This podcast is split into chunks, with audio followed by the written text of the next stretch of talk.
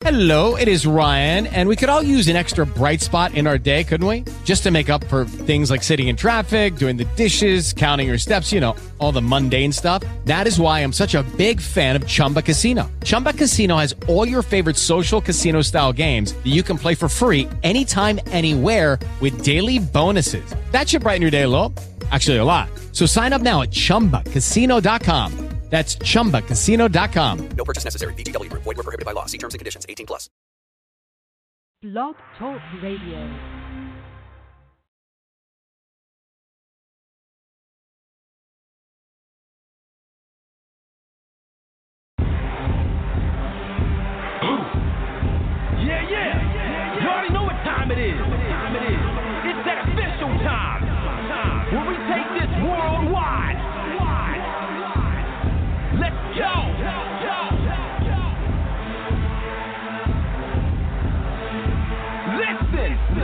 So now it's time to turn it up. Surf the radio waves as we begin to burn it up. We all up in your area like landscape, definitely bringing you the power slam and pancakes.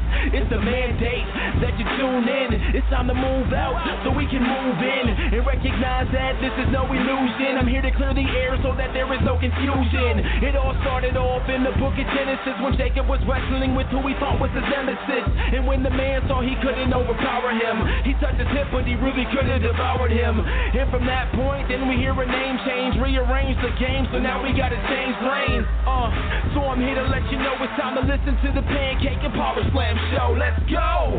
Turn it up, turn it up. It's the Pancake and Power Slam. Turn it up, turn it up. It's the Pancake and Power Slam. Turn it up, turn it up. It's the Pancake and Power Slam show. Uh. Turn it up, turn it up. It's the pancake and power slam. Turn it up, turn it up. It's the pancake and power slam. Turn it up, turn it up. It's the pancake and power slam show. Uh. Turn it up.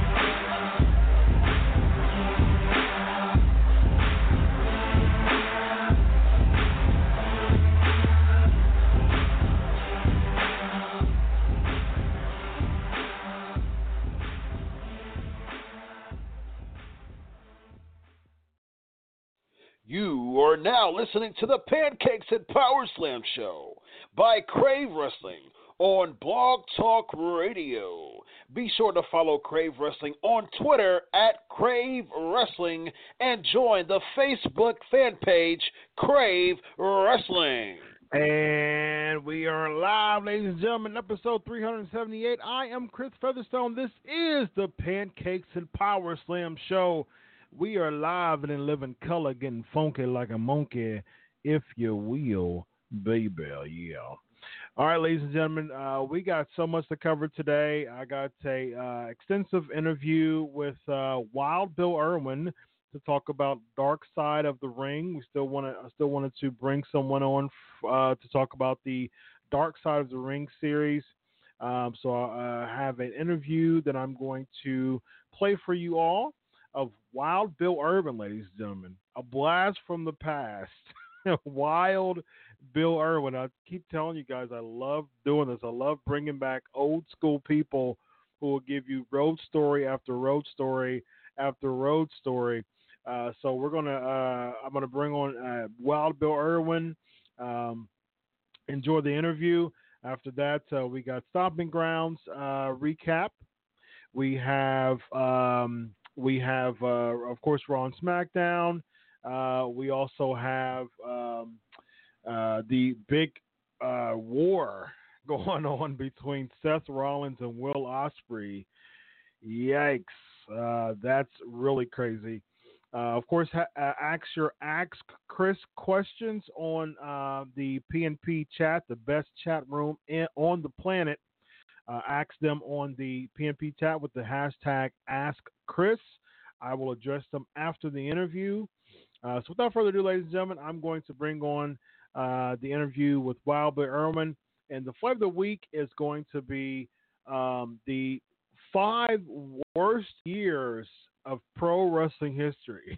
so we've been experiencing uh, record lows of the past couple years. And so we're going to do the uh, five best years. And uh, but today we're going to do the five worst years in pro wrestling history. All right. So without further ado, ladies and gentlemen, Enjoy the interview with Wild Bill Irwin, and we'll be back on the other side. Uh, I had a really, uh, I had an interest to talk to this person even before the Dark Side of the Ring series came out, and even more uh, now since the Dark Side of the Ring series came out. Um, you know, I've been talking a lot about this show and just uh, people's thoughts of uh, wrestlers' thoughts of you know who were were a part of it, actual a, a part of the uh, the the the wrestling around the time, and especially you know had conversations and had relationships with the people. Now, one of the biggest uh, and most controversial and, and, and tragic parts of the dark side of the ring in this pro wrestling history is the Von Erich curse, and so uh, we've talked about the Von Erich curse before. We've had we've had uh, guests talk about it before, but we have another guest tonight. Uh, he's had experience in NWA. He's had experience in World Class, Global Wrestling Federation, and of course the WWE. Without further ado, ladies and gentlemen, I bring on the show tonight Wild Bill Irwin. How are you tonight, sir? All right. How are you doing? I'm doing fantastic, man. It's great to have you I'm, on the show tonight.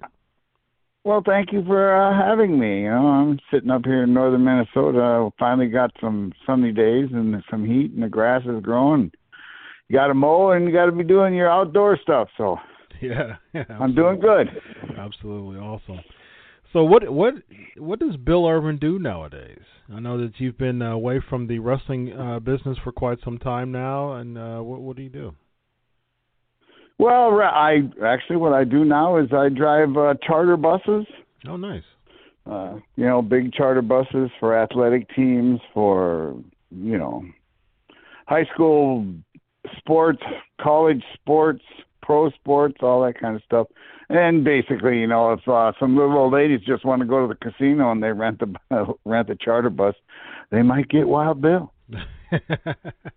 nice. That seems like a pretty yeah. uh, pretty cool job, uh, especially. Well, you know, it's it's so much, it's so much just like it, like being on the road. I've been on the road from since 1977, you know, mm-hmm. and always every day you're running somewhere, going someplace. But now I don't got to get beat up and take bumps. There I just go. got to drive them there right. and turn around and come back. right. So you're you're very very familiar over 40 years of being on the road. So I'm sure you know mm-hmm. town to town like the back of your hand, and now you do it without, like you said, without taking bumps, so you don't have to worry about. Yeah, without getting, I don't got to get beat up anymore. Right. exactly. I got to get beat up. Right. So. So let's talk about yeah. your time uh, in in wrestling. I know that uh, you know, just from a historical standpoint, just from a, a, a career perspective standpoint, a lot of people know who Bill Irwin is. Um, my my interest is just from your particular perspective, your particular opinion, what part of your wrestling career, of course, uh, you know, the, the NWA territories, world class in the 80s, uh, global in the 90s, uh, you know, WWE in the mid 90s. What is your favorite part of your pro, pro wrestling career and why? Oh God, I don't know.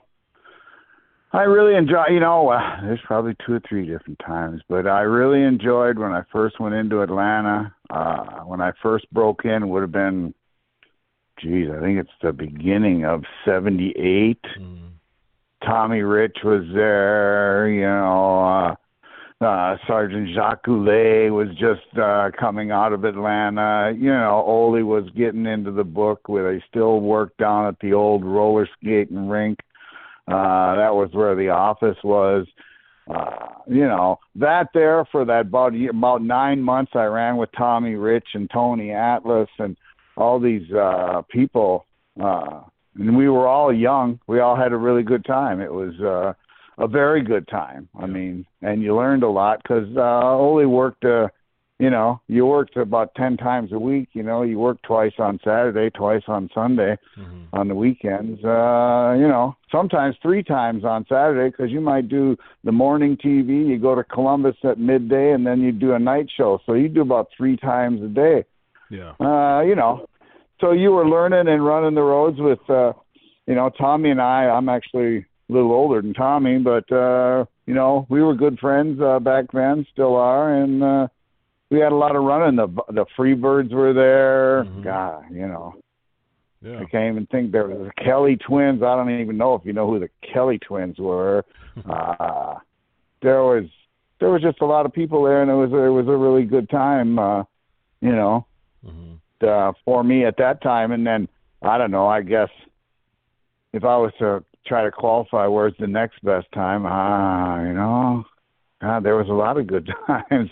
Places that I remember. Kansas City's where I met Brody. Uh, so you know, then I went to Japan with Brody and tho- all those times, and those were fun. And uh, God, I was up in Calgary with uh Davy Boy Smith and Dynamite Kid when they were before they who everybody knows who as the British Bulldogs, they were up there and of course all the Hearts were there. And uh you know uh that was that was crazy.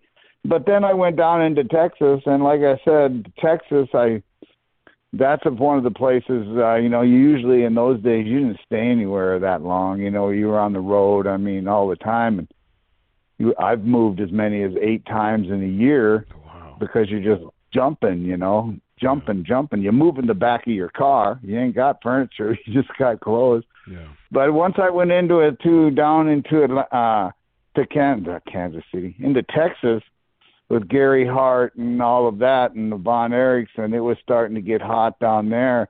And then the Freebirds came in and that kind of stuff. And uh yeah, I spent like three years there. Yeah. Yeah. And so, you know, I was about the same age as uh David.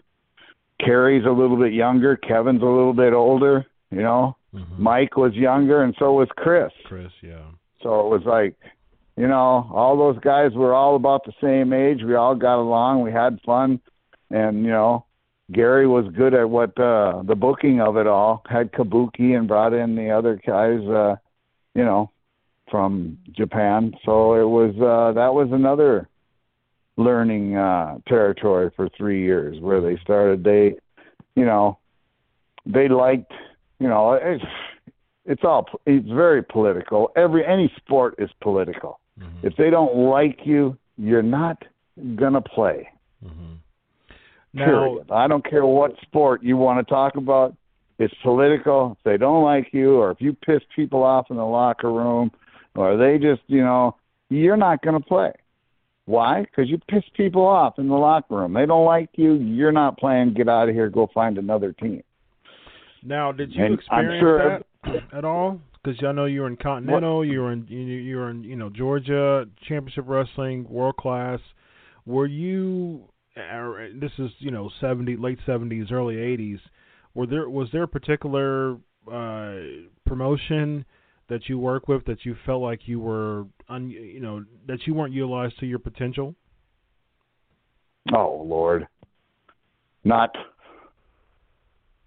Uh, jeez, I guess really about the only one I really get around to, uh, you know, is uh, the WWE. I really never got into. I was there for about five, seven months with the Goon. Mm-hmm. The Goon character was kind of. I think a lot of people liked it because a lot of people still remember it and all that kind of stuff. But I don't think they quite knew where to go with it, what to do Yeah. and uh you know and so i think it just kind of you know it kind of fizzled but do i think they disliked me no if i they disliked me well, it they'd have never brought me in Mhm. so Now you mentioned i really can't say there was anywhere where i felt they brought me in and then you know didn't use me or decided no i never Got it. uh-uh. Now you mentioned uh, working with Brody in Kansas uh, City. Well, uh, working with Brody, and then the Von Erichs in Texas, and also uh, you know Hart in, in in Calgary for Stampede.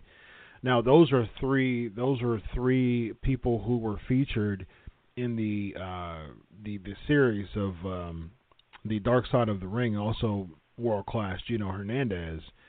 Now, what are your specific, you know, experiences which with each of them individually? Let's start with Brody.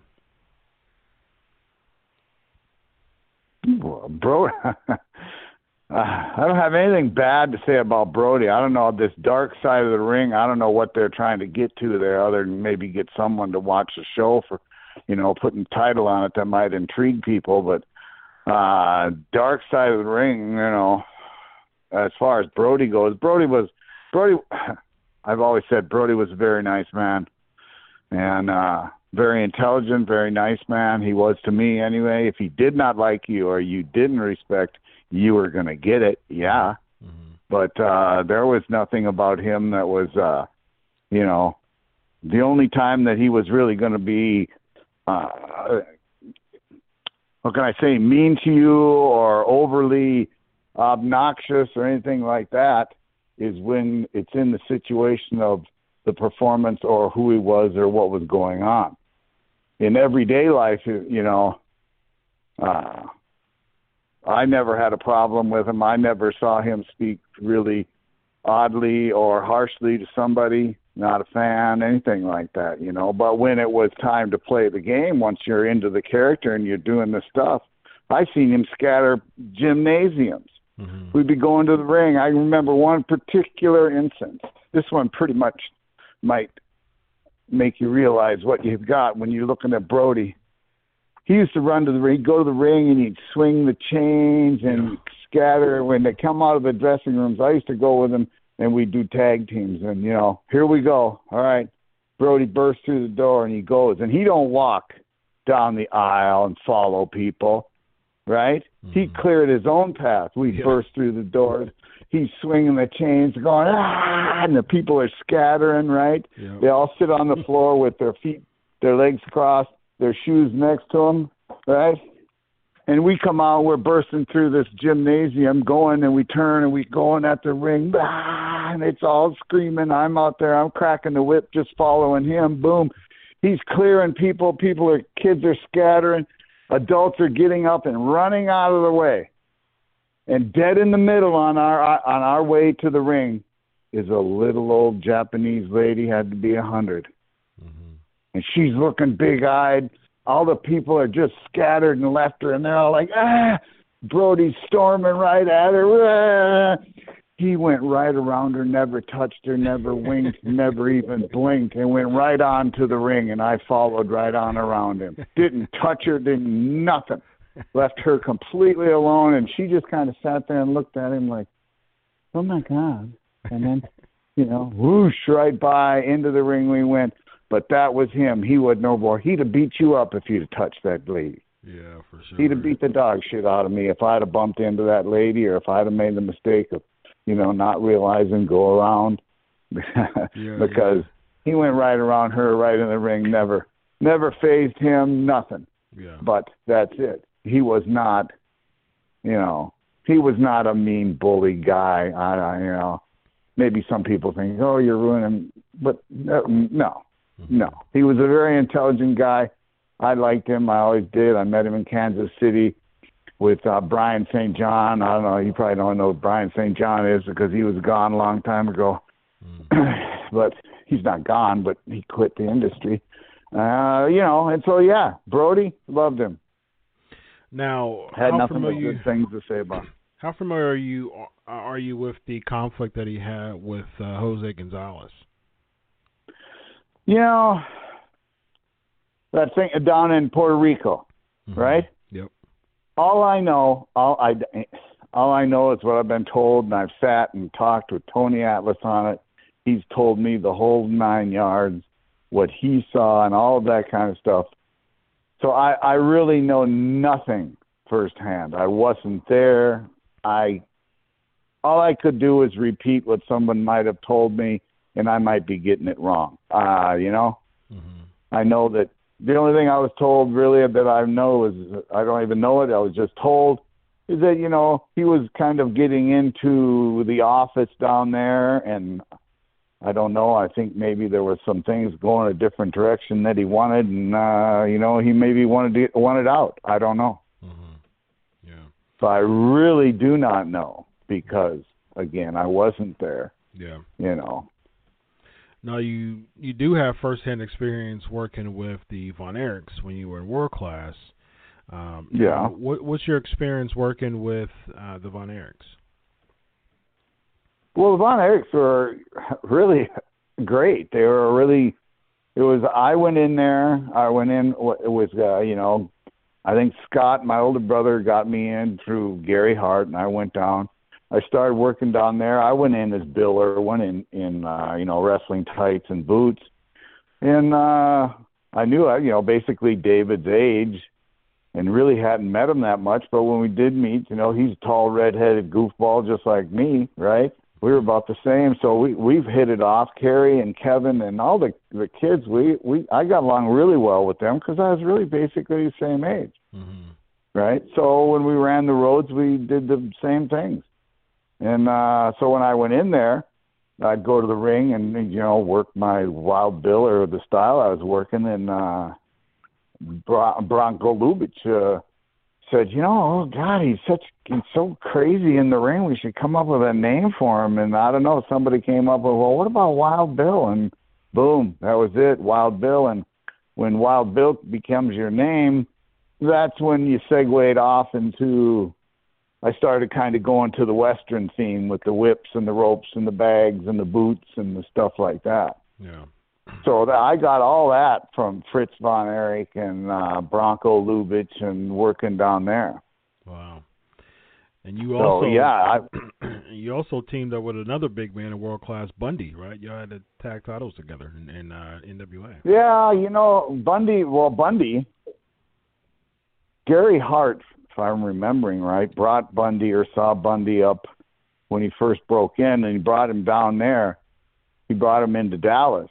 Yeah. and the first guy Bundy's working with is me. I'm in there. I think I'm the.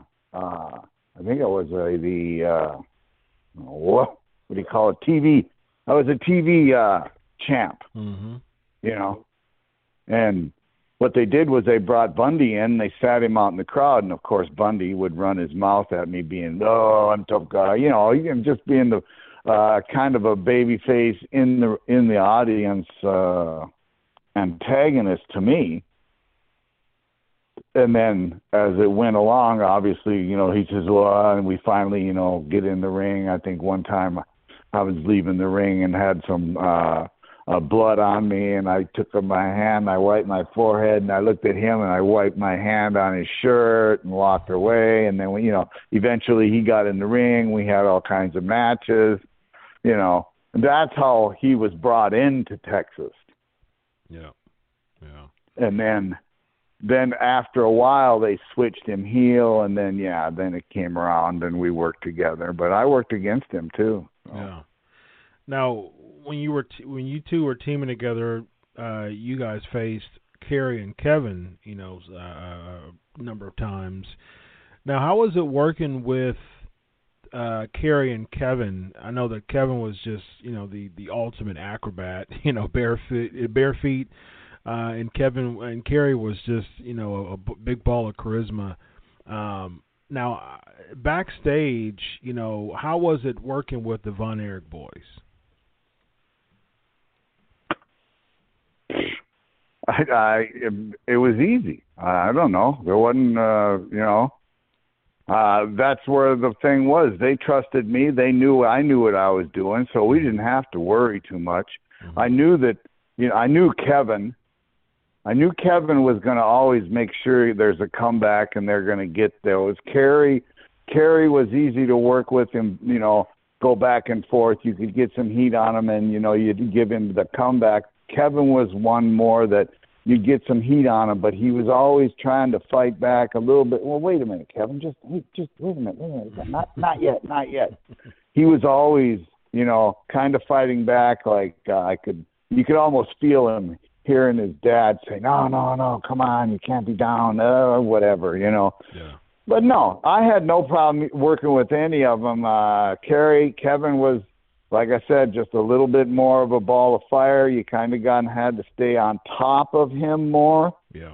to keep him down. You know what I mean? You couldn't, you couldn't give him a bump and think he's going to lay there for a couple minutes while you go sashaying with the crowd out there, you know, yelling obscenities or some stupid thing like that. Because he's not. He's going to be he's going to lay there for a second and he's going to be coming back up. So you had to stay on him. Mm-hmm. Kerry might, you know, go on with the sell a little bit longer. But either one of them, they were both great in the ring. hmm Now, you know, I based didn't have a on- problem. Now, based on your experience working with the Von Erichs, you know, of course, you know, you you work with the Von Erichs firsthand, and of course, the Von Erich curse is, like I said, one of the most tragic, you know, stories of professional wrestling history. With Kevin being the only one, you know, still with us. Yeah. Based on based on your experience of this, uh, of just you know communicating with the Von Erichs, I mean, why do you think that their paths led that way? I mean, of course, you travel with David. Of course, you you understand. You know exactly. There, there's different theories as far as David of why you know he had his stomach issues. Uh, you know, Chris, Kerry, uh, and and um, and Mike, you know, committing suicide. Based on your experience with the Von Erichs, why do you think just it, it ended so tragically for them? Well, that's a that's a double-edged sword there. You know, I I think with, well, I think one of the reasons is basically they were, you know, they were Fritz's kids. He was a big wig in the area, big money, lived up in nothing, lived up in uh, Lake Dallas.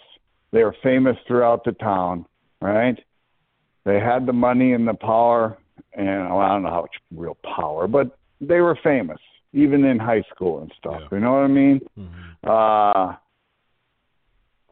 oh God, the stories I've heard was, you know, I hate to speak ill of anybody, but uh Mrs. Von Erich when she was young, I think I've heard stories that uh you know, she would have to slip them one of mommy's little pills just to calm them down, you know.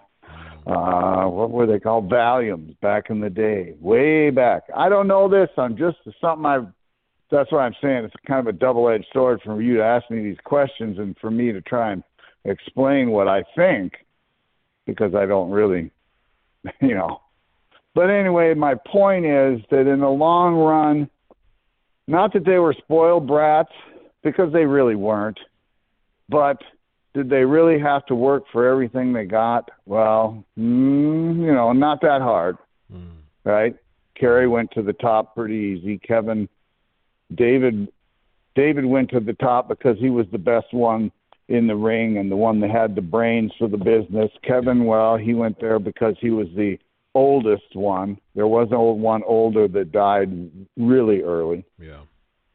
And then uh, you know, Kevin Kevin's Kevin, he married his wife early and uh, you know, he was uh kind of the a hippie in the years, you know, before everything got going. But, you know, Kevin was fine. And then just what really brought him to a downfall, I can't understand the the suicidal part of it. I know what happened with Kerry. Kerry, you know, Kerry got into a little bit of the, uh, um, you know, got himself in trouble a couple of times and then got busted again. He thought he was going to jail and he thought it was over.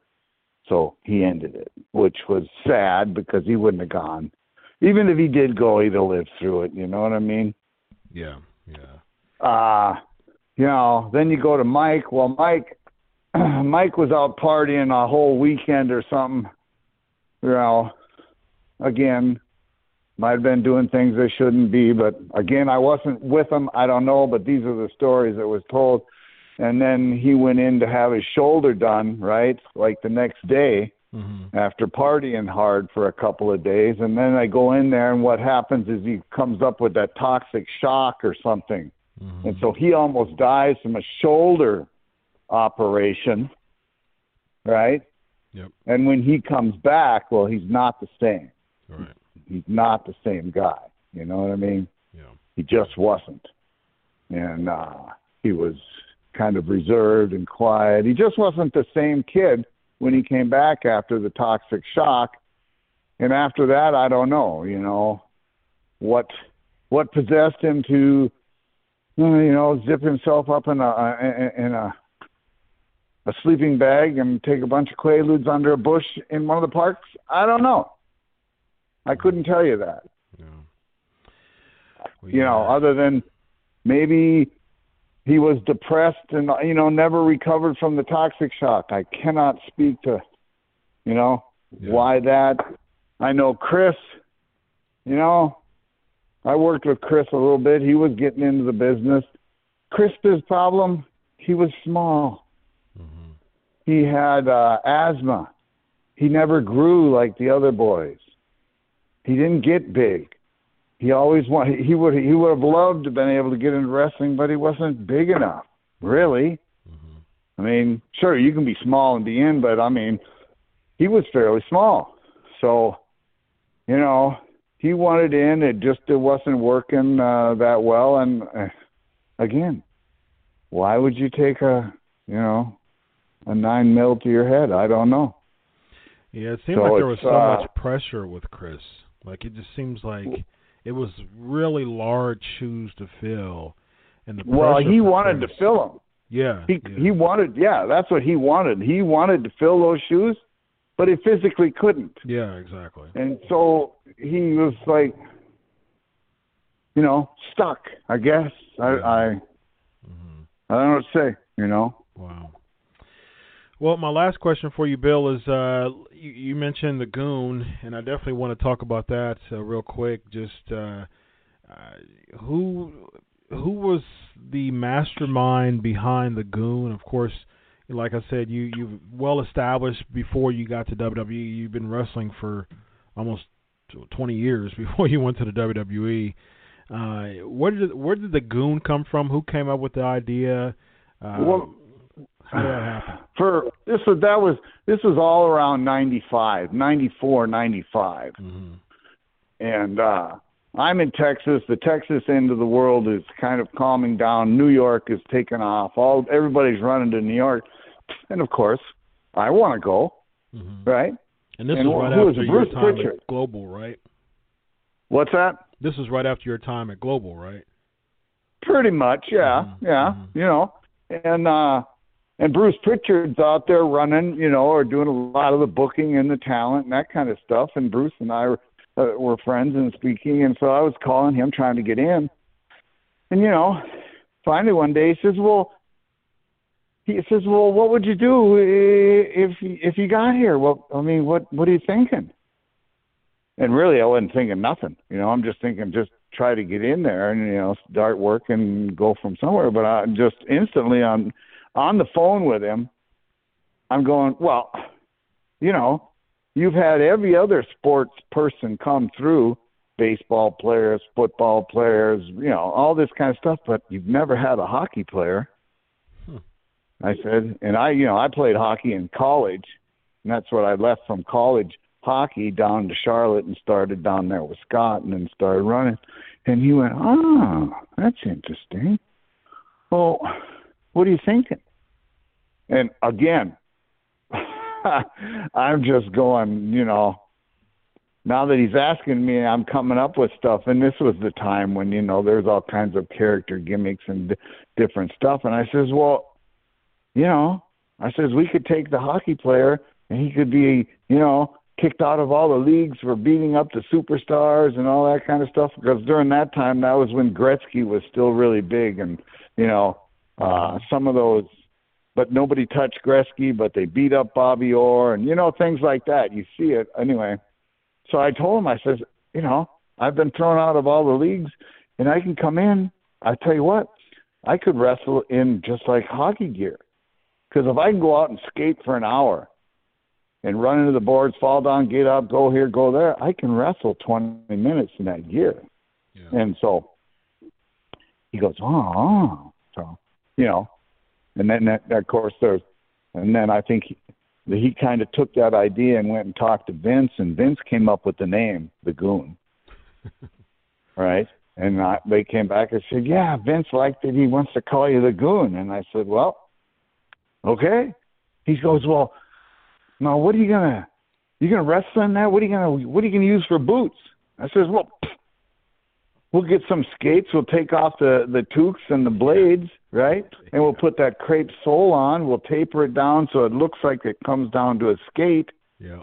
and I'll go in those. Oh, so out I went one day, and they went and we bought they bought all the stuff, and we went and bought skates. They and then they sent the skates to the shoemaker and had it made, and uh I still have them. Wow.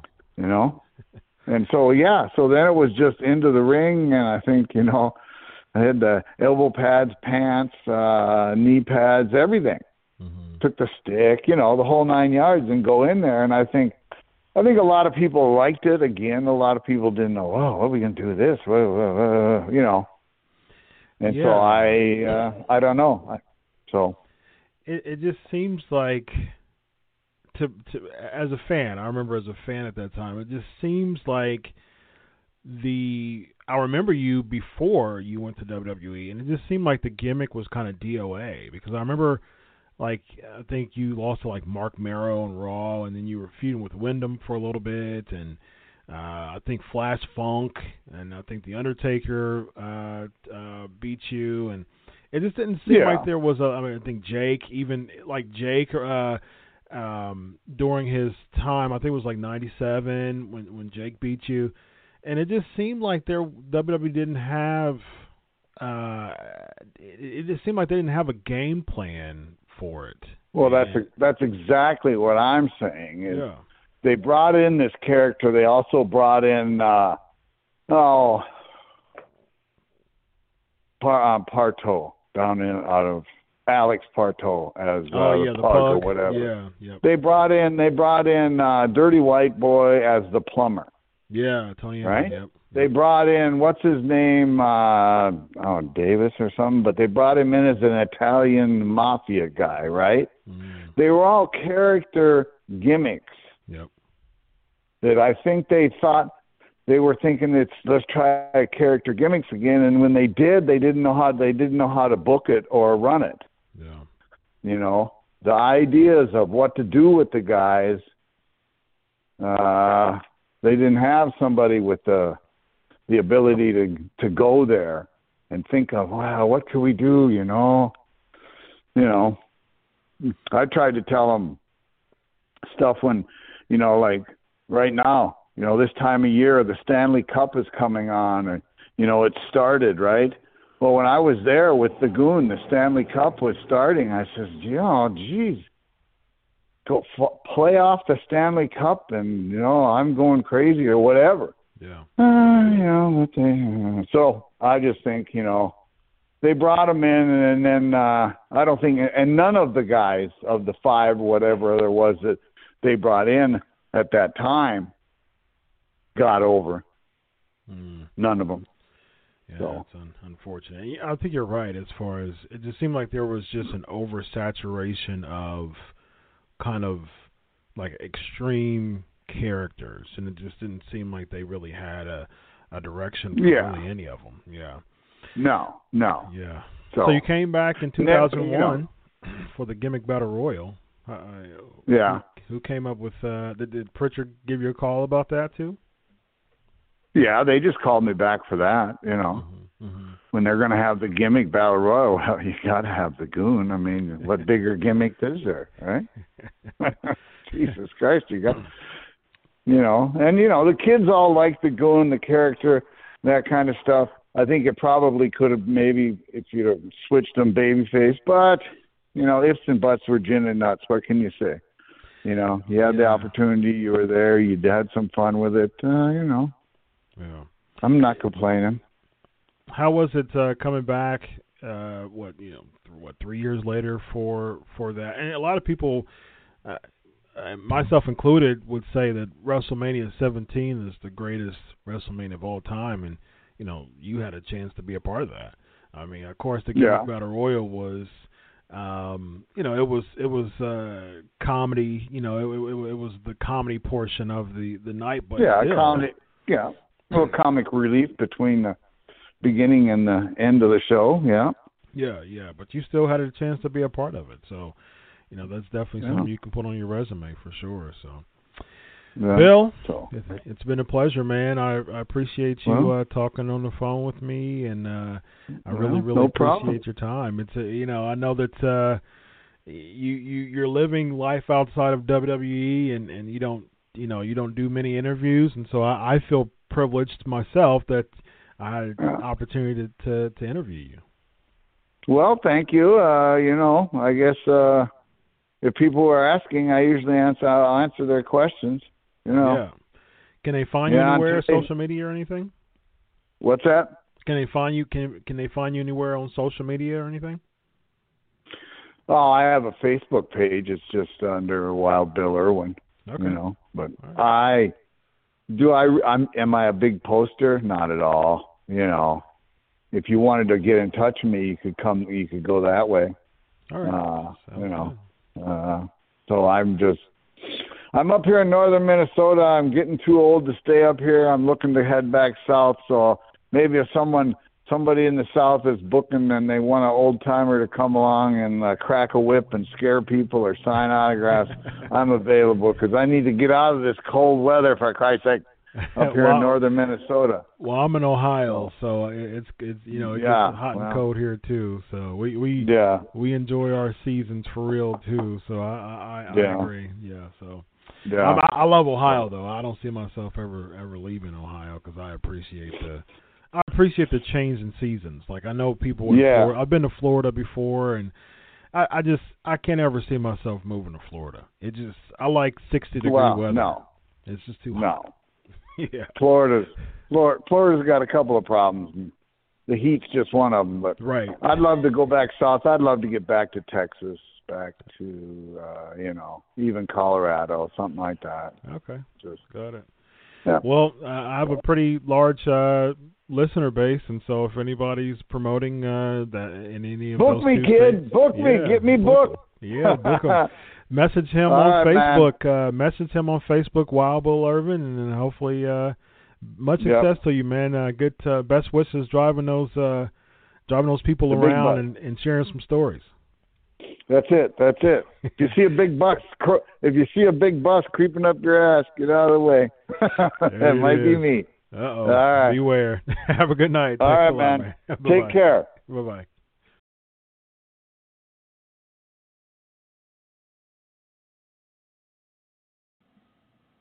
All right, Wild Bill Irwin, ladies and gentlemen. yeah, Mo, that's funny because uh, he once he, he he slipped a couple times. um, all right, so uh, let's jump right into it, ladies and gentlemen. I hope you uh, all enjoyed the interview with Wild Bill Irwin, a blast from the past. Got some trivia questions for you. First one is What stable did Savio Vega lead in WWE? What stable did Savio Vega lead in WWE? Before we get to the headlines, I want to uh, give a shout out to uh, the sponsor for uh, tonight is the Rundown Wrestling Podcast. Uh, the Wrestling, the Rundown Wrestling Podcast they feature uh, shows covering NXT, uh, WWE, WW, uh, WCW, and soon AEW. They currently have shows reviewing WCW Nitro, every WrestleMania, as well as weekly shows covering NXT and the WWE product. They have uh, many special episodes reviewing special events such as the Mae Young Classic, uh, the WWE Sunday Night Heat, and other pay per views. All of their other episodes are available on rundownwrestling.com. That's rundownwrestling.com, R U N D O W N wrestling.com, as well as iTunes, Spotify, and Google Podcasts. They, they're currently running a uh, hottest male talent tournament, and we'll also have the hottest independent female tournament in August. Once again, that's Rundown Wrestling Podcast and the rundownwrestling.com is where to go for more information. All right. All right, ladies and gentlemen, let's jump right into the uh, headlines without further ado. Um, what's going on, everybody? See that the PNP chat is lit. Um, got some newbies. Welcome uh, to the, the the PNP Nation. Thank you for uh, your contribution. I'm excited about uh, your contribution. As you know, this is a PG chat, PG show. Um, and we're going to have a lot of fun as we do always. We got some uh, Seth Rollins and, Will Ospreay to talk about. Interesting. Um, let's. Uh, I think there's an Ask Chris question. Am I going to see uh, Fighter Fest? Um, probably. I probably will. Uh, let's see uh, what else we have here with the Ask Chris questions. What's going on, everybody? All right. Uh, Los Boricuas is the correct answer. Good job. Uh, yes. Yes, PG Podcast. What's going on, Ryan? What's up, Lexi, Mo, uh, and everybody in between? GHP is in the house. Uh, Evans in the house. Kyle's in the house. Eli's in the house. Jose, Tammy, Lee, Kimbo, Jacob, Cody. What's up, everybody? It's uh, good to have you on the PNP Nation tonight. Tonight, as uh, the Booker Man, Booker T would say. All right, without further ado, ladies and gentlemen, the co-host with the most, Evan Tech Proud, is in the house. Hey yo, Hey, yo, it's survey time. it is. My man Bill slipped up. The yeah, Pancakes right. Power Slams podcast went from G to PG 13. Yeah, My man Bill. That he did. That he did. Bill, Bill's a good dude, That man. What's going on? yeah. I'm good. Cool. Cool peoples. Just watch the old, had to stay awake, you know. Um, Monday Night Raw kind of still a little slumber from that. Yes. you know, SmackDown didn't help. My allergies kicking my butt. So to watch me some old Ric Flair promos. Some old on. Ric Flair promos. Nice. yes. Now that was Nice, for tear in my eye. So I look All at an right. old promo with Flair. Flair called Hogan. Shut the lips with the, with the lips. You can't say lips. Shut the lips. And they call like that. nice. Little What a chat. tear in my eye. Tear in my eye. Did I? Flair always yelled your name out too. Hogan, Vader, Bret Hart, Sting, Windham, Roma. Well, he never yelled Roman's name out. I'm sorry. Oh, I was No. Bischoff.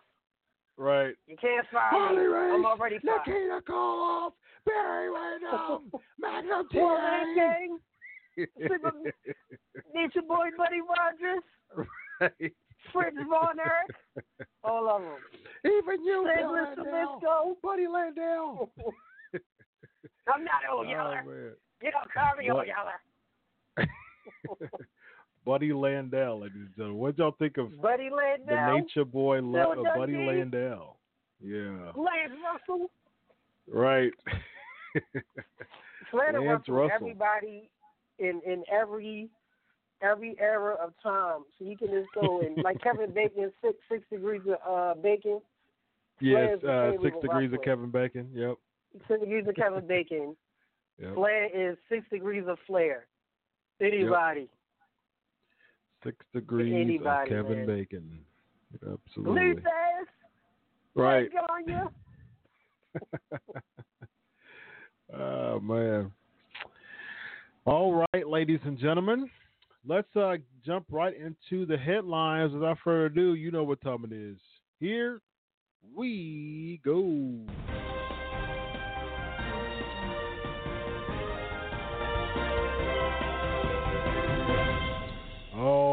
Right, and as soon as uh, the headline music uh, ended, we got the Ask Chris question from Lexi. Uh, of course, asking Lexi the best questions. Uh, with the rumors of mid card talent such as Rusev turning down WWE contracts, which is actually one of the uh, headlines that it seems like I think I've said this before. It seems like Lexi always asks a question, like her first question, She's maybe second. It's always addressing a headline. That's how good of a question asker Lexi is. Um, Lexi, Lexi Express, the best. with the with the No rumors of mid card talent such as Ru- Rusev turning down WWE contracts, do you really see AEW capitalizing on the unrest or will wrestlers find themselves losing quote losing opportunities? Excellent question as always. Now here's the here's the deal with that, and, and actually we'll um, we'll just jump right into to Rusev. We were going to talk about uh, start with Rollins and Ospreay. We'll we'll jump right into Rusev. So Rusev's contract's expiring in uh, expiring in the fall. Um, according to Meltzer, he asked for a leave of absence, and uh, he's unhappy with the company. And WWE could possibly be freezing um, his uh, his contract because of that. Um, you know, as we saw with uh, Luke Harper, they're freezing his contract until 2020, unfortunately. Um, so they froze Neville's contract too. So WWE, uh, very petty, um, sadly, uh, very petty move to freeze people's contracts because they're unhappy. How about if you have a uh, list of people who are unhappy? Uh, why don't you uh, pay attention to a overwhelming majority of both fans and many wrestlers talk about how how how unhappy they are with the company and maybe make some changes. Perhaps, perhaps. Um, True. Here's here's the thing. Um, AEW should avoid this like the plague. They should avoid uh, trying to acquire every ex WWE person. Yes, they still do get paid, Mo. Um, their contracts are frozen, but they do still get paid. But uh, as we saw with Rhino, Rhino he didn't even want to renew his contract because he was unhappy. Like he wasn't being used, so he said he'd rather get a huge cut and go out and wrestle in the indies and help indie stars than to stay with the WWE and not get booked. Um, Cody said, I really don't mind them freezing contracts if I sign my name on something agreeing to those terms. I expect to f- fulfill those terms. But here's, I, I, I, can definitely see your point there, Cody. But here's the thing, and I, and I say this all the time, and even Chris Jericho made reference of this. Listen, stop calling them independent contractors. Like if if you have if you have a contract, so here's here's the deal. If someone hires me as a um because I'm a, I'm a certified life coach. So if someone hires me as a life coach for uh, you know six sessions, if they go and just uh, start acting crazy and uh, you know doing uh, some some possible uh, harmful stuff, saying some uh, intent to harm is what it's called. You know, listen, I can I have every right to uh, terminate just like they do.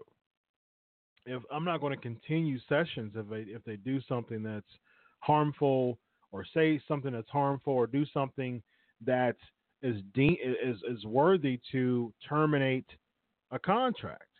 And so um, even if I'm, you know, especially if I'm called an independent contractor. Now, I agree, Cody, that people um, I, I do agree that people do have a term for a contract, absolutely. But I've said this before. Mhm. Okay, if you hire me to, um, as an independent contractor, if you hire me as a as a construction worker to spend uh, uh, 18 months on this project, and I sign it, and we're good to go, absolutely. I it is it is my job to fulfill the duties of that contract, which is to um, to work on your, you know, to work on your uh, um, to work on your project, uh, to to work on uh, your house for 18 months. Now, here's the deal. Here's here's the the perk as an independent contractor.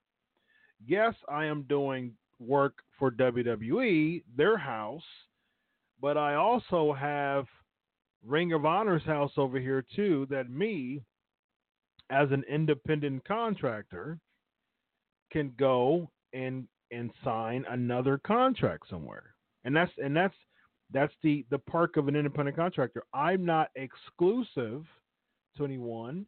Um, and if I'm and I'm, working independently, so uh, that's the thing about WWE. They're they're they're doing the independent contractors. A, a lot of us know why because they don't don't want to you know have benefits and insurance and all that good stuff.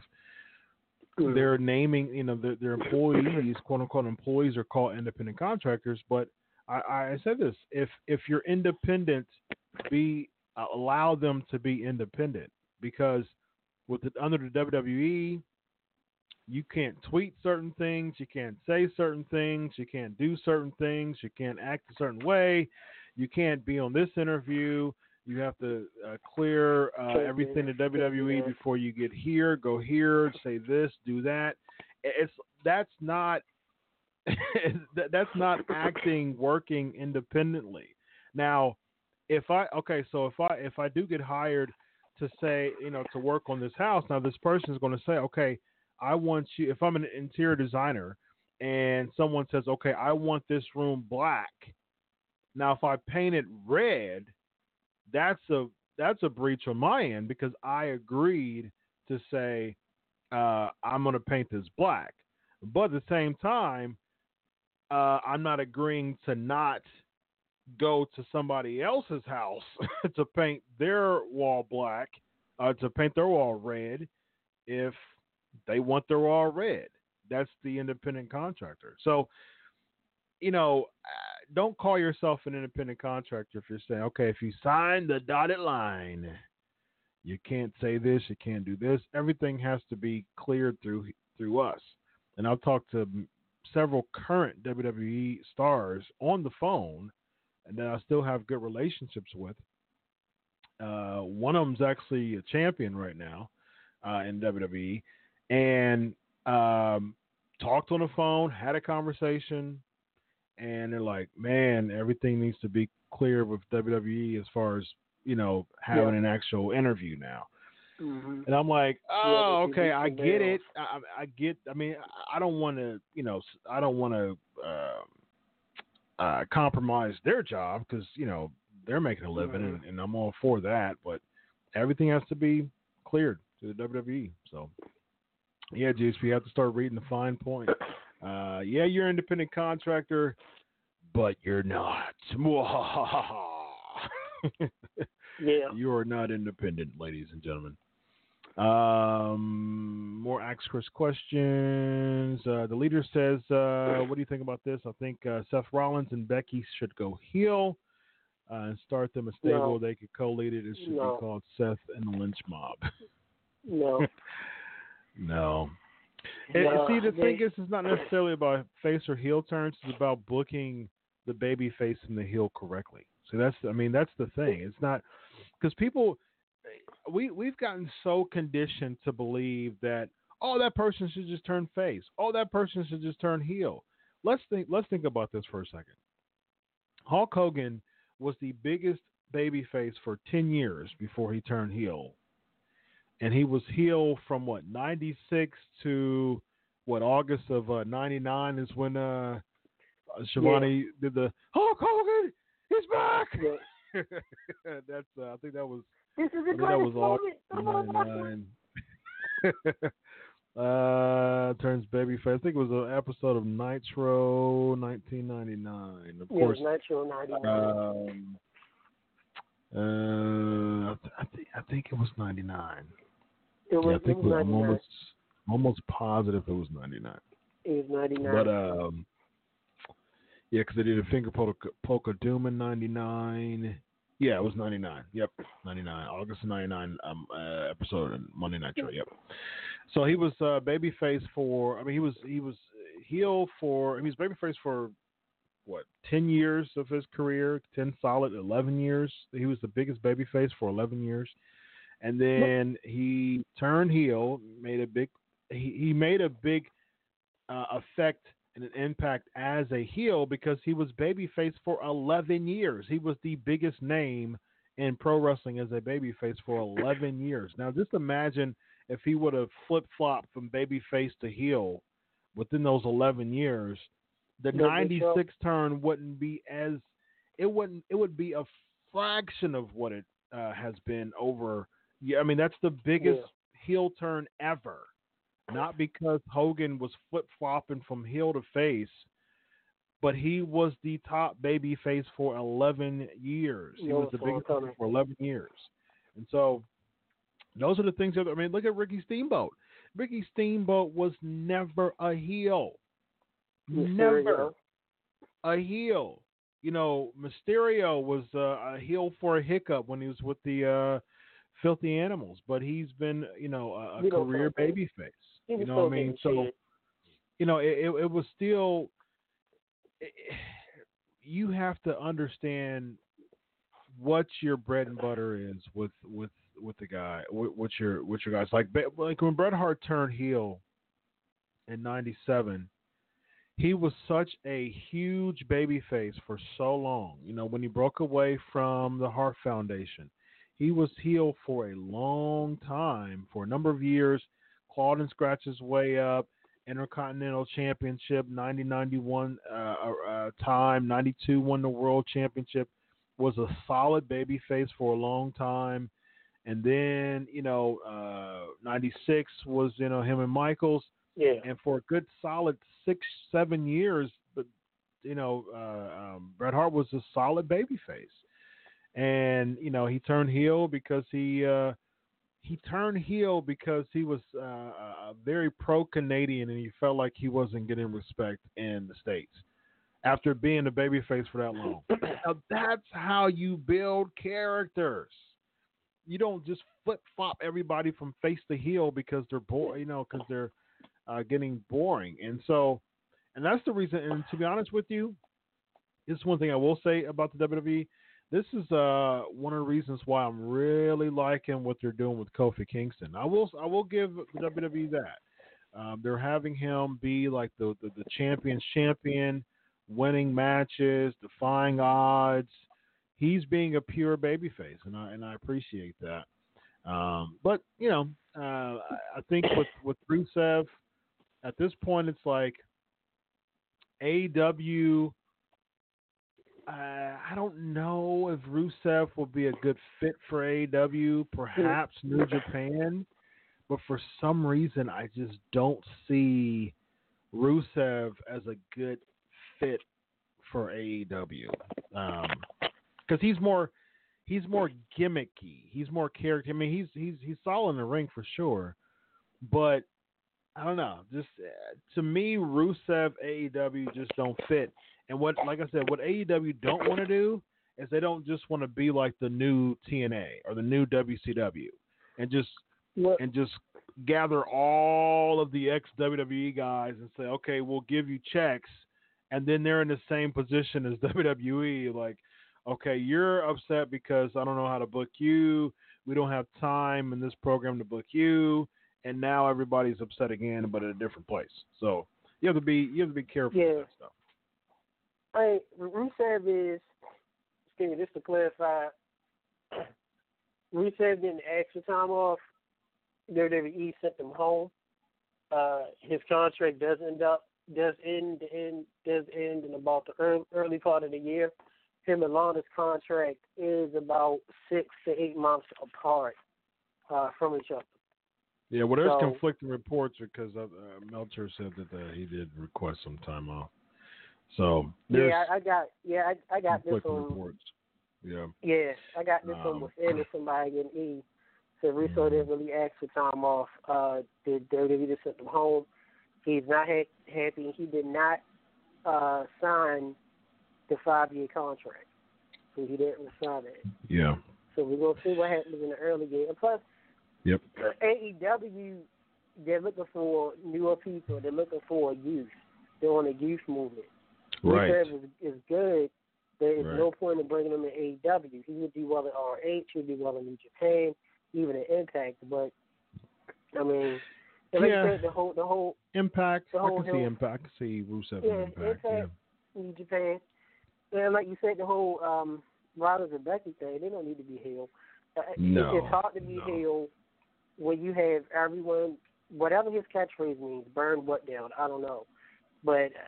Uh, they're bra- Suplex City, man. I keep telling you this, man. You, you, you're getting too young to forget that. You burn Suplex City to the ground. That's where Burn It Down came from. but no one knows that. Yeah, they do. We like know that. it. when no, what, what, what he said, the burn it down came from when he kept saying, "I'm gonna." When he was feuding with Lesnar, he said, "I'm gonna burn. I'm gonna burn Suplex City to the ground." Like he kept he kept saying that. And I so can't that's stand where uh, voice. that's where burn it down came from. Yeah. Um, Well, okay, Lexi's so asking. that- um, go ahead. Yeah, that's the definition. But if you got the crowd chanting it, you can't turn him heel. You know what I mean? You got Becky. Yeah. You know they got this new power team. Like uh we talked about this off the air, Chris, about the Elizabeth Savage thing. You can't turn Mhm. him heel. And, and WWE's teaming No. Becky up with Seth because they noticed Becky was on the main event of Raw, and and whenever he's been on TV, the ratings have been pretty up. He's really there to Mhm. help out Seth, and Seth's there to help her out. Yeah. Yep. No one, no one needs to see a heel Seth again. We don't I agree. Yeah, and the plus, and again, is you know, if and I say this all the time, if if the point of you turning someone heel is for them to be liked, you're missing the point. You don't turn someone heel to be liked. That's the reason why a lot of people are saying turn Roman heel. I agree if you if the point of turning Roman heel is to make him even more hated, but certain people are like, well, we don't like Roman because he's been shoved down our throats. But if you turn him heel, though, then we are talking. No, that's that's just that's counterproductive. You're missing the Ro- point. You don't turn heel. someone heel for them to be liked. That Right. doesn't make them a heel. Um, Lex is asking, do you feel that the wrestlers are starting to believe their own quote hype, meaning these and other scenarios have been influenced by these inflated contract offers and quote promises of stardom? Great question. Mm-hmm. Um, I think there. I think that there's some justification in that. Um, believing in their own hype. Now, some people can. Some people are more than believe their hype more than they should. That's for sure. But Yeah, we know for so long, you had the WWE. A lot of times, and Ryback, you know, I think Ryback said this one of his shows, as far as like Triple H was told him that the WWE is purposely, um, like holding down stars so they don't transcend the business anymore. Um, you know, outside of outside of Cena, uh, he was like seen as the last person to to transcend the business, and they want to keep people in the WWE. That's what you know was said by him, and I can I, we see that. I mean, that's uh, people star power and, stars aren't being built anymore, and that's why you having to bring Taker in, and we'll talk about that, which I actually am I'm fine with for this, and I, and I'm going to give you a scenario of why I think that was a really good move, but any other time, I, I keep saying, I, again, I'm I'm lowering my standards because I, I'm still very clear that Taker should have retired at WrestleMania 28. I'm still I still am very clear about that. Now, since he's been here, he hasn't done much other than put Roman over, but at the same time, at the end of the day, um, he came back. So, you know, Evan and I was there in Orlando. We said, okay, well, this is the best WrestleMania ever. This beats 17 if Undertaker doesn't come back. If it if he does come back, it's no longer. He came back and he just ruined the potentially. I mean, 30, 33 was such a solid show. It was a. I mean, people, y'all should watch it. Y'all should watch 33 again. You had the Hardys coming back. You had with Yeah, the ladder match. You had uh, Yeah. Jericho Owens, which was a solid match, but McMahon didn't like it. I can understand because there were some expectations that weren't necessarily met. Um, you had uh, Goldberg and Lesnar, which was very hard hitting. It was really good. Shane and uh, and AJ, which was much better than people expected. There, it was a really solid show. Um, what else did you have? Uh, you know, of course, Reigns and Taker. Uh, speaking of Ambrose, he was booked into a really uh, bad spot. I think it was him and Corbin for the Intercontinental Yeah, title in the pre-show. Uh, Pre-show, so yeah. that was that wasn't very good. But yeah, I mean, it was. I mean, uh, the uh, uh, uh, Naomi winning uh, the SmackDown title that was a big moment for her. Uh, I think Bayley uh, uh, retaining the Raw title. I believe that it was a really solid show. Um, but I mean, at the same time, you you don't get much of those anymore. You know, and we're going to be talking about stomping grounds here uh, real quick.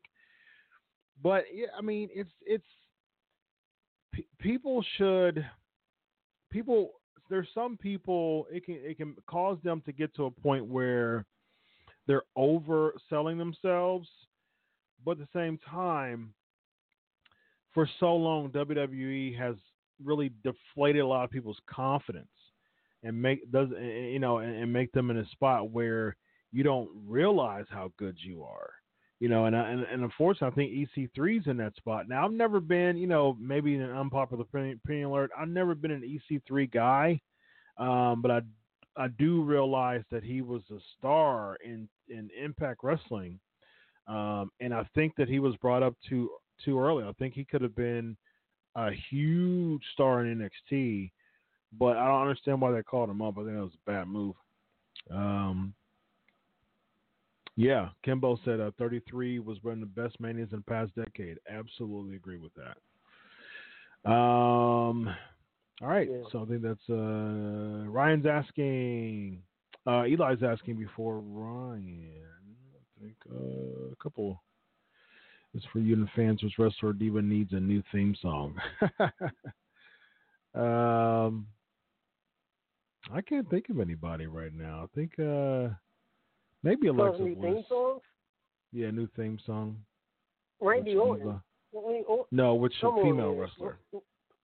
Oh, female wrestler. Yeah. Well, Alexa Bliss isn't bad. Uh, yeah, but it's uh, I mean, it, out of Bayley. everybody, I think if I had to choose someone, it would probably be Alexa. Give it to Bayley. Well, I, I, I'll, well, maybe maybe Bayley. If she's getting like a dark, more of a dark side now, I think maybe Bayley. yeah, them them darn Bayley buddies, what we call them things, are creepy. Just Yeah. I still like Bayley, but yeah. she needs um, to become evil. Would you like to see Heel Miz and Elias as a tag team like Jeff Jarrett and Owen Hart, or Mr. Perfect and Flair? No, not at all. not, Miz not at all. face. Miz got his TV show. He got the new baby. They're gonna keep Miz face for a while. Yeah, unfortunately, because I don't think it's leading him anywhere. Yeah, I, don't- I Uh, like him better than Hale. But Yeah. Tammy says, I think Kofi's one of the few that are booking well right now. I agree with that. Um, Eli's asking, which wrestler Yeah. would you like to see in 205 Live or NXT UK who aren't being used on the main roster? Um, I think Hello, Eric Cruz. Young. I think you put Eric Hello, Young on. Uh, I think you should reform Sanity in NXT UK. I think uh, I think Yeah. Nikki Cross should eventually go there too. They're kind of doing something with her, but eventually you go with her husband. Um, I think that would be good. Yeah, she looks weird. Um, she yeah, she needs to be for group. This doesn't work Yeah. being single. Yeah, singles now. Um, Ryan's asking, what do you think of a wrestler working for two or more wrestling organizations at the same time? How does that situation work as far as booking goes in terms of being contracted? Well, Cody Rhodes did that. Uh, he worked for Impact and ROH at the same time. Like he was the definition of an independent contractor. So did the Hardys. Yeah, the. Um, The and they were with, uh, you know, they were with Impact and ROH too. So, did it.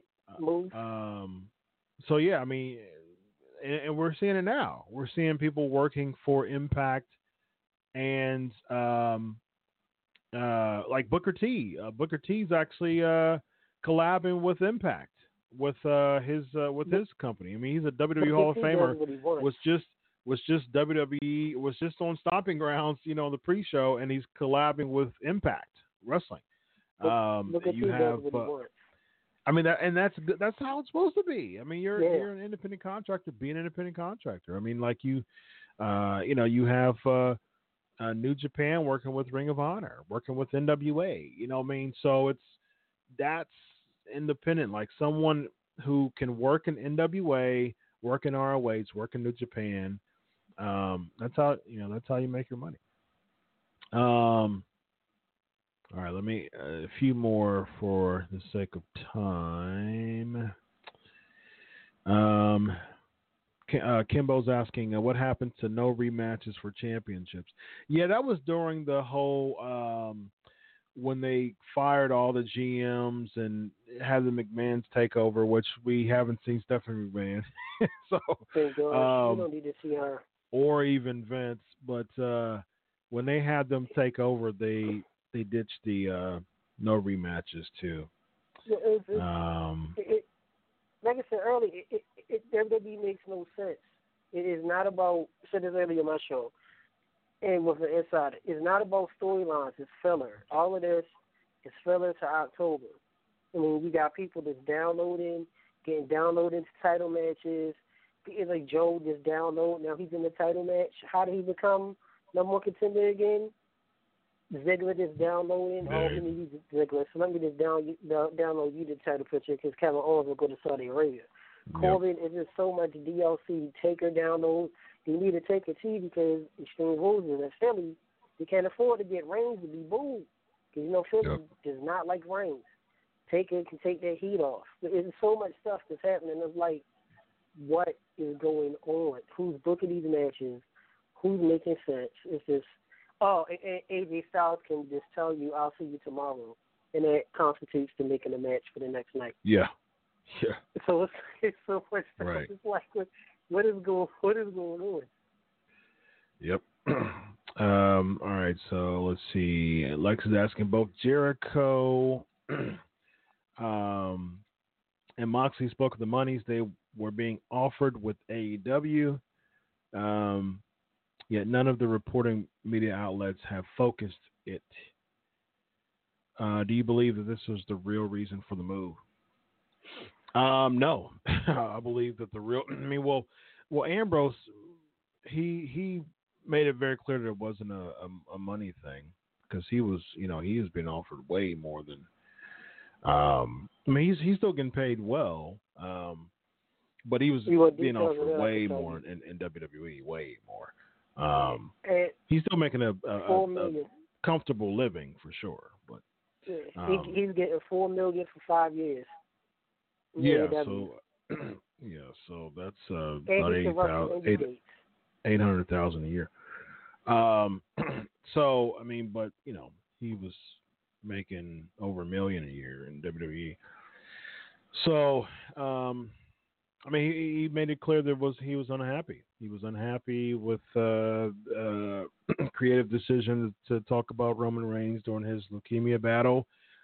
he didn't mind putting Nia over, but he knew that that was a way to um, to really kind of make him look bad on the way out. He didn't like the way that he was putting Nia Jax over. He didn't mind doing it, but he didn't uh, he didn't like at all the the context of it. So he he was unhappy. Here's Um, the thing.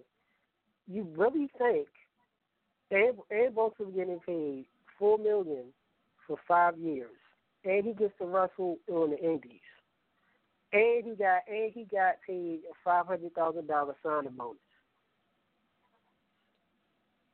So you really think Vince was going to give Ambrose four million a year?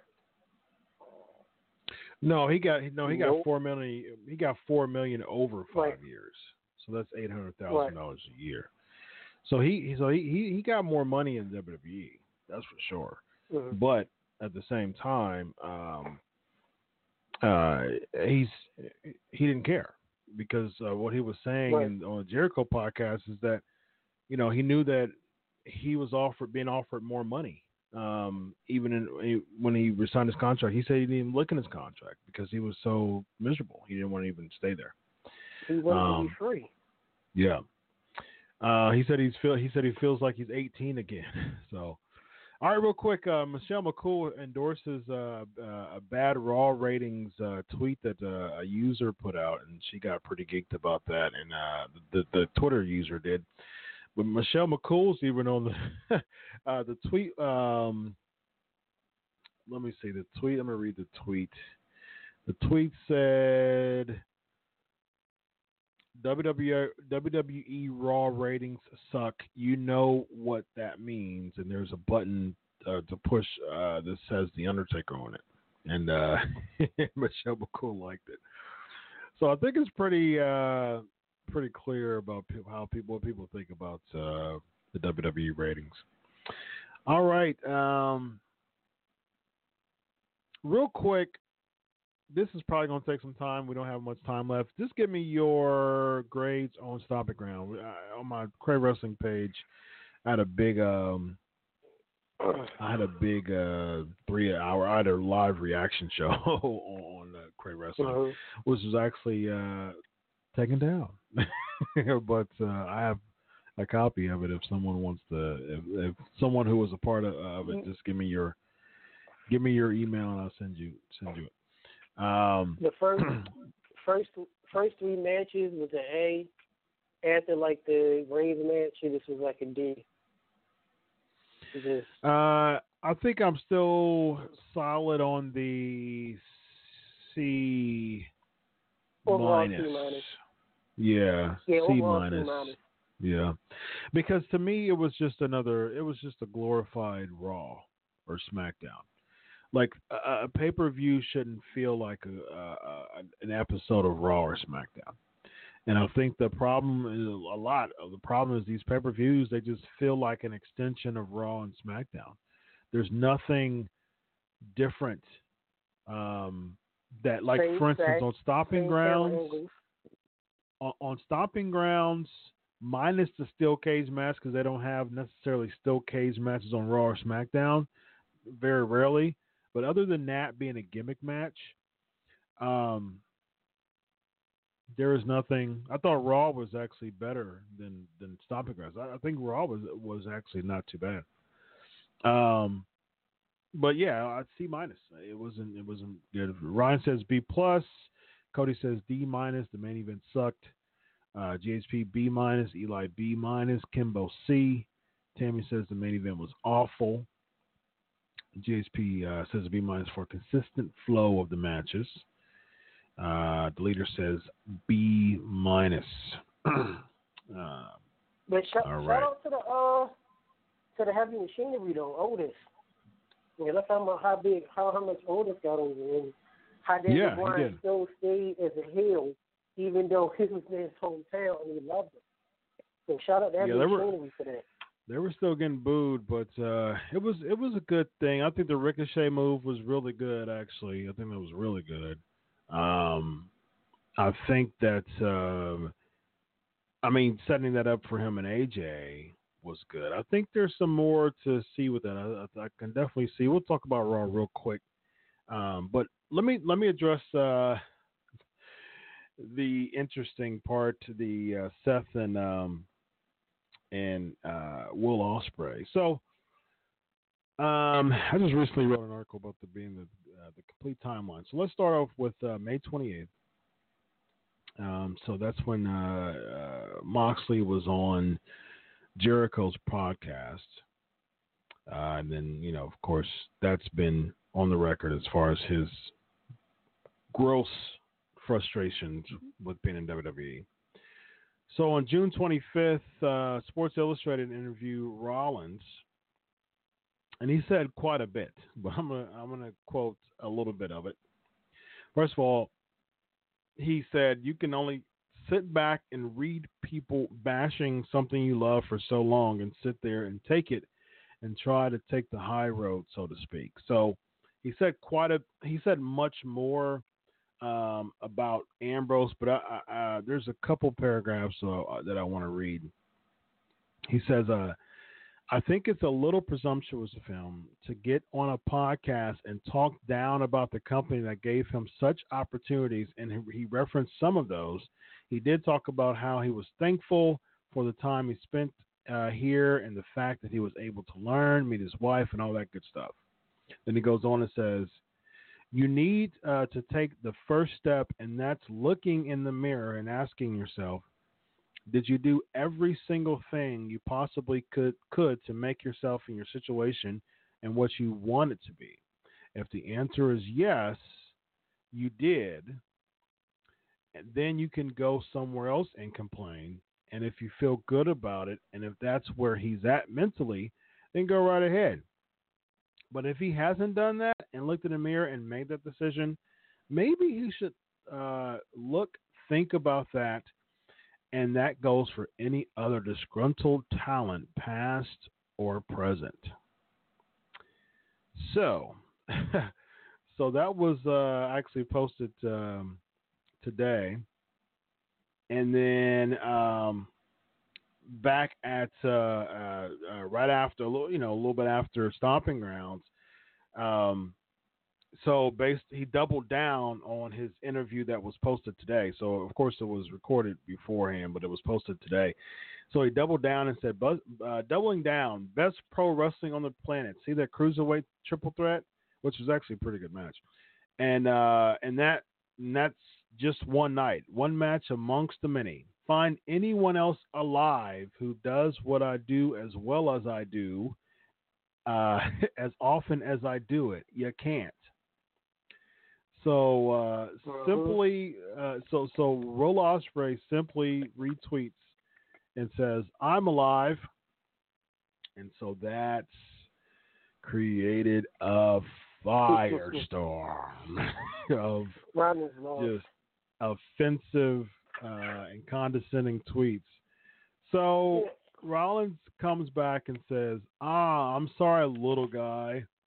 We already have a better version of you here, and he just won the first U.S. title tonight. Congrats, Ricochet. Keep working hard, though, buddy."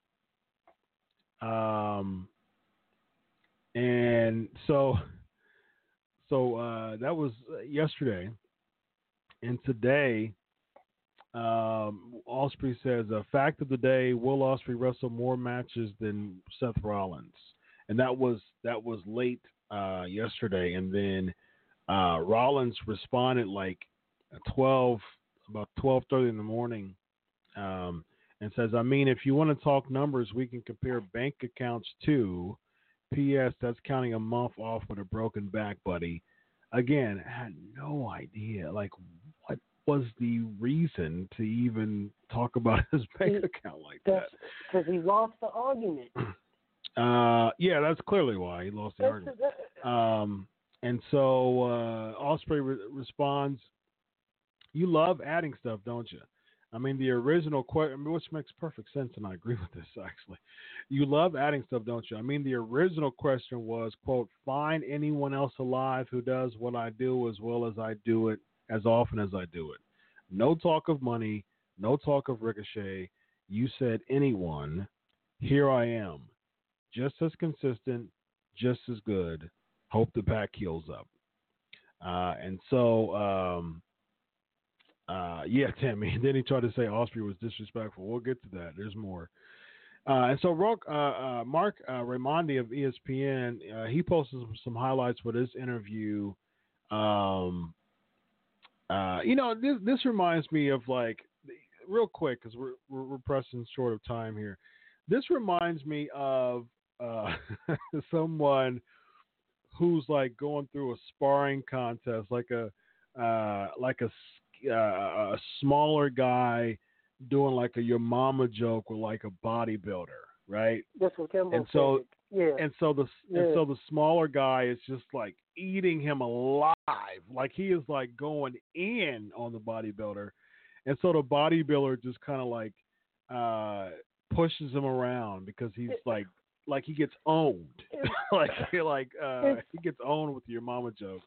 This this is what it's crazy. this is what reminds this this reminds me of that. Like like you have the the, the little guy, so to speak, uh, Will Ospreay.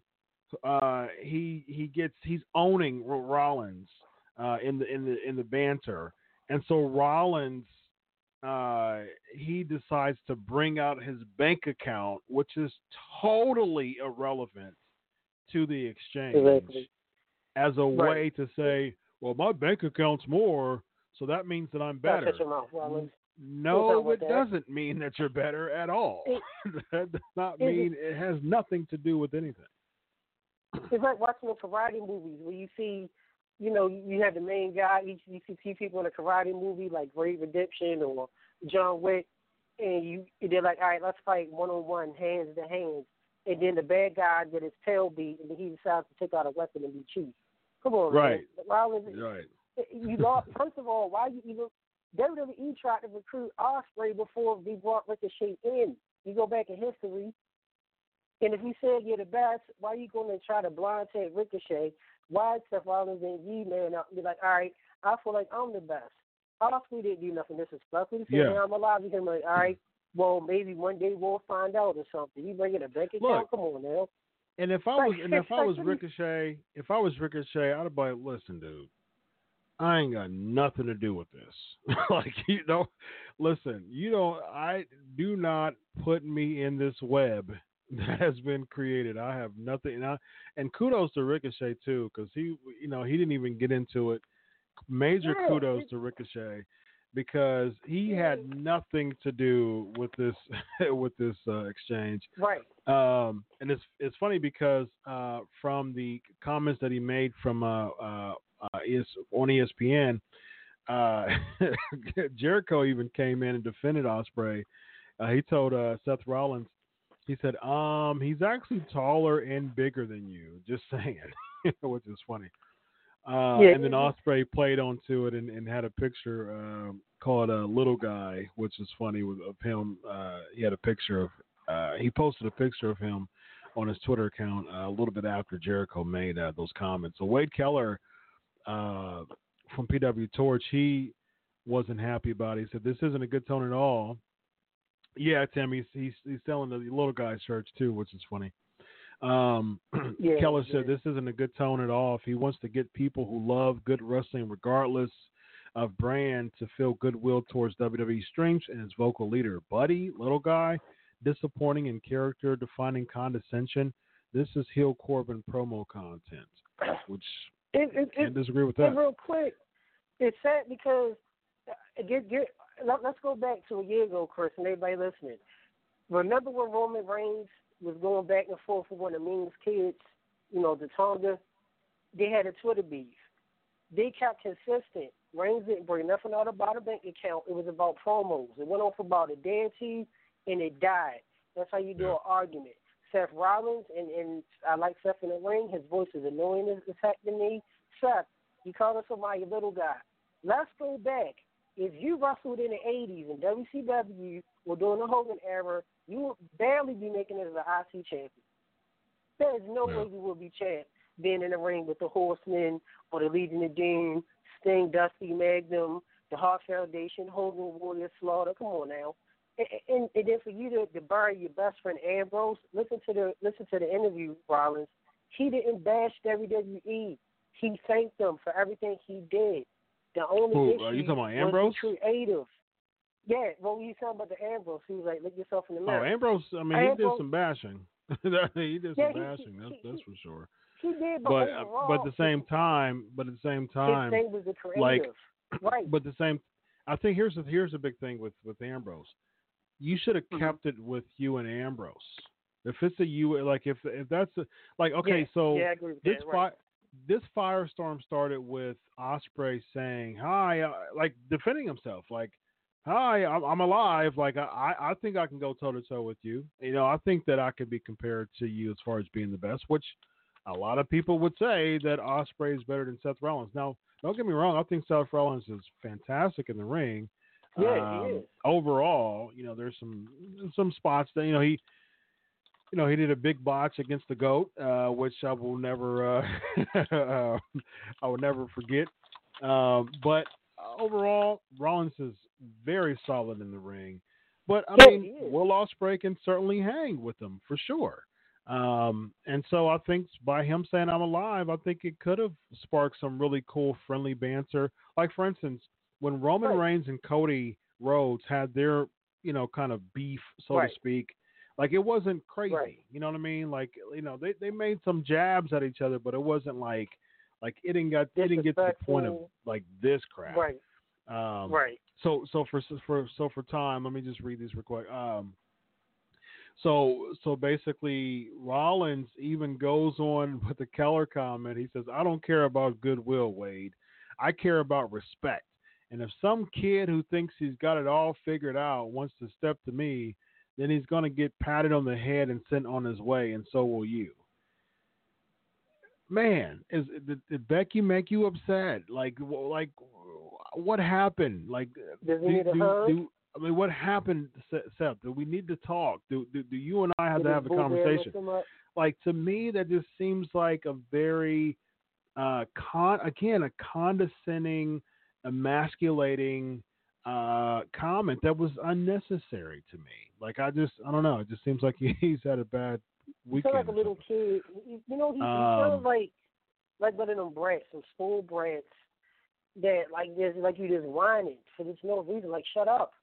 Yeah. Like you work, you world Um, champ. You got your boo bag with you, and and now it's like you coming at the Ambrose, and and now you you coming at the Ospreay, and now you calling people little guy and and buddy and and, and this kid. Come on, man.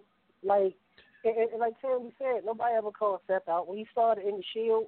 He had the half blonde hair. Nobody did that to him. So it was, and I, I'm not hating on Rollins. Bell to bell, Rollins is one of the best. He is, but I don't know, man. yeah It, Um, then Ospreay at the end says, "I just said I'm alive." show of goodwill. Uh, I'm happily uh, show of goodwill. Happily send your free T-shirt balls, extra small.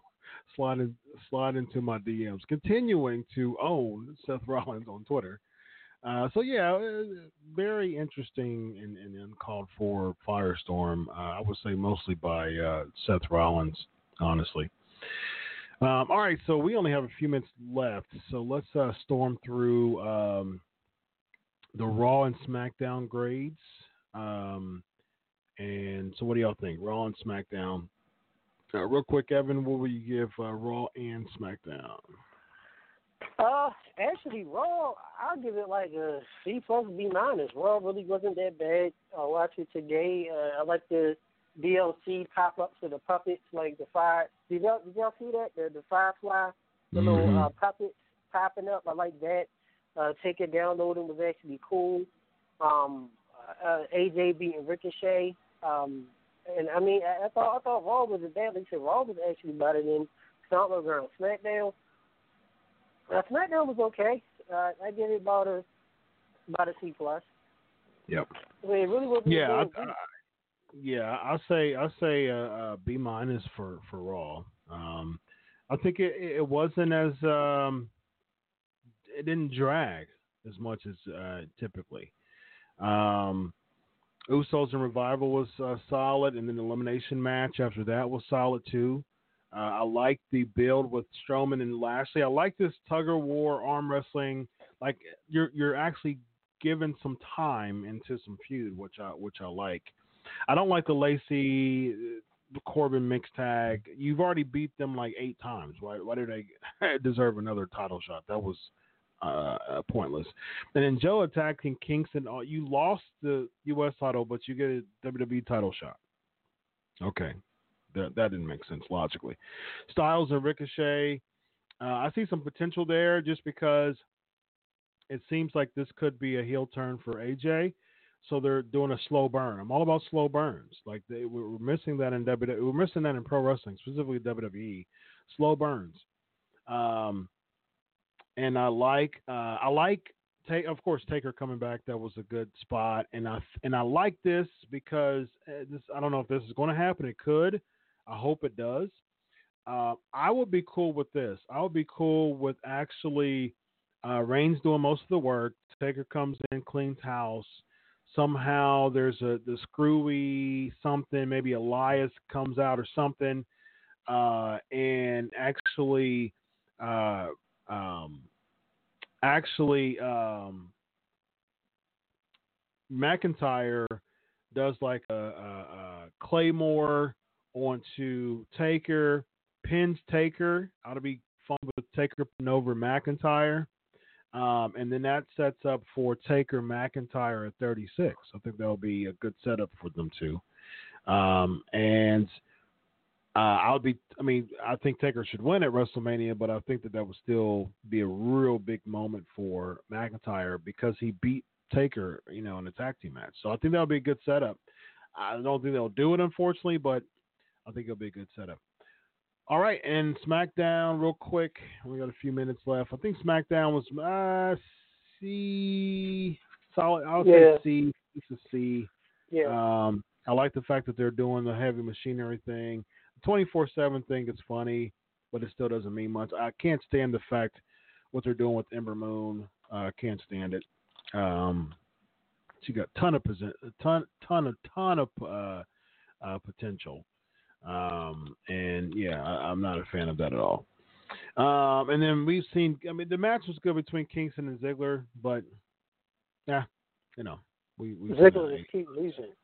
we've seen it Little 83 ends than they times. could. Um, all right, let's do the flavor of the week. We got a few minutes left. Let's do this. It is now time for the flavor of the week. Uh, we'll do the newest one on the PNP playlist. So here we go. All right. All right. So give me your five. Um, give me your five, Evan, on the worst uh, years in WWE. Uh, uh, worst years in pro wrestling. I'm gonna say, yeah. Worst, most is a pro wrestling. Everybody ready? Week will go. Number five, 1990. Sorry, my man, the Goat Sting. Man, RoboCop saved you. Rick to Junkyard Dog was horrible. You don't know about that? Look it up. The Black Scorpion segment horrible. Number four, 2009. All the whole year the Raw host and that game. Kane Khali feud was horrible. Number three, 2011. I was at the WrestleMania Mrs. Chance. That was one of the worst WrestleManias. I'm sorry. Michael Cole versus Jerry King Lawler was bad. Number two, 1993. Shockmaster, need to say more. And I'm good friends with good old Uncle Fred personally. Uh, volleyball with Stig and Davy Boy. Those segments, horrible. And of course, the White Castle said, we don't know where it's at. And the number one worst, yeah, Professor Wrestling, 1994. Hogan versus Bruda. Bruda's birthday was in three kitchens. And Hogan, 1994, need to say more. Horrible year. 1994 is the worst year for wrestling, in my opinion. Oh, nice. Stevie Ray agreed to that too. I just thought I aired that. He wanted me to say it. He don't even All right, real quick, uh, Let me do uh, 2011. Uh, WrestleMania 27 was, was just bad. Lawler versus Cole feud, terrible. Summer of Punk had potential, but it ended with uh, Triple H and Kevin Nash bearing that, unfortunately. Uh, and I'm not a Punk fan. I've made that very clear, but there was some potential there. But uh, number four, I'll do 2018. Um, just WrestleMania 35 was just uh, not very good, minus uh, the mixed tag with Rousey and Angle and Stephanie and Triple H. Um, and they record low ratings, maybe just because it's just the build of it is just boring. Um, number three, I'll give uh, 1994 with uh, Starcade 94 uh, was just uh, that. I mean, that was a terrible, ter- one of the worst pay per views Let's review that next week. Um, and uh, number uh, two was uh, 1993 WrestleMania uh, 9 was another terrible, terrible pay per view. Uh, and number one is uh, 1995. Um, uh, Bam Bam and LT was such a terrible uh, feud, and then it didn't end because you had Diesel versus uh, King Mabel at SummerSlam, which is also very Forgot. awful. Did you say? Yeah. yeah. All right, ladies and gentlemen, we got a roll. Uh, it's been fun, as always, ladies and gentlemen. 370 episodes in the books. Big thank you to Wild Bill Irvin, Irwin to be on the show tonight. I hope you all had a wonderful time. Uh, yeah, see, the Yeti. all right, ladies and gentlemen, on behalf of Evan Tech Prout, uh, on Undermat Radio, I am Chris Featherstone, 378 episodes sign off. Until next week, enjoy your weekend wrestling. God bless, and always remember. Uh, have a good night, everybody. God bless. Get it, everybody. You much.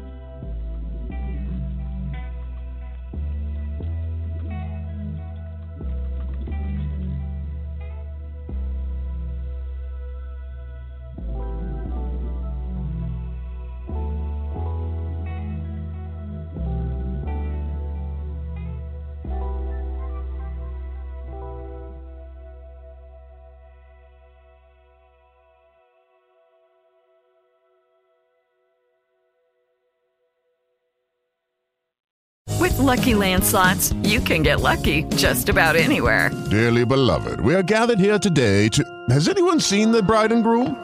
Sorry, sorry, we're here. We were getting lucky in the limo and we lost track of time. No, Lucky Land Casino, with cash prizes that add up quicker than a guest registry. In that case, I pronounce you lucky. Play for free at LuckyLandSlots.com. Daily bonuses are waiting. No purchase necessary. Void where prohibited by law. 18 plus. Terms and conditions apply. See website for details. Oh, oh, oh, O'Reilly. You need parts? O'Reilly Auto Parts has parts. Need them fast? We've got fast. No matter what you need, we have thousands of professional parts people doing their part to make sure you have it. Product availability. Just one part that makes O'Reilly stand apart. The professional parts people. Oh, oh, oh, O'Reilly.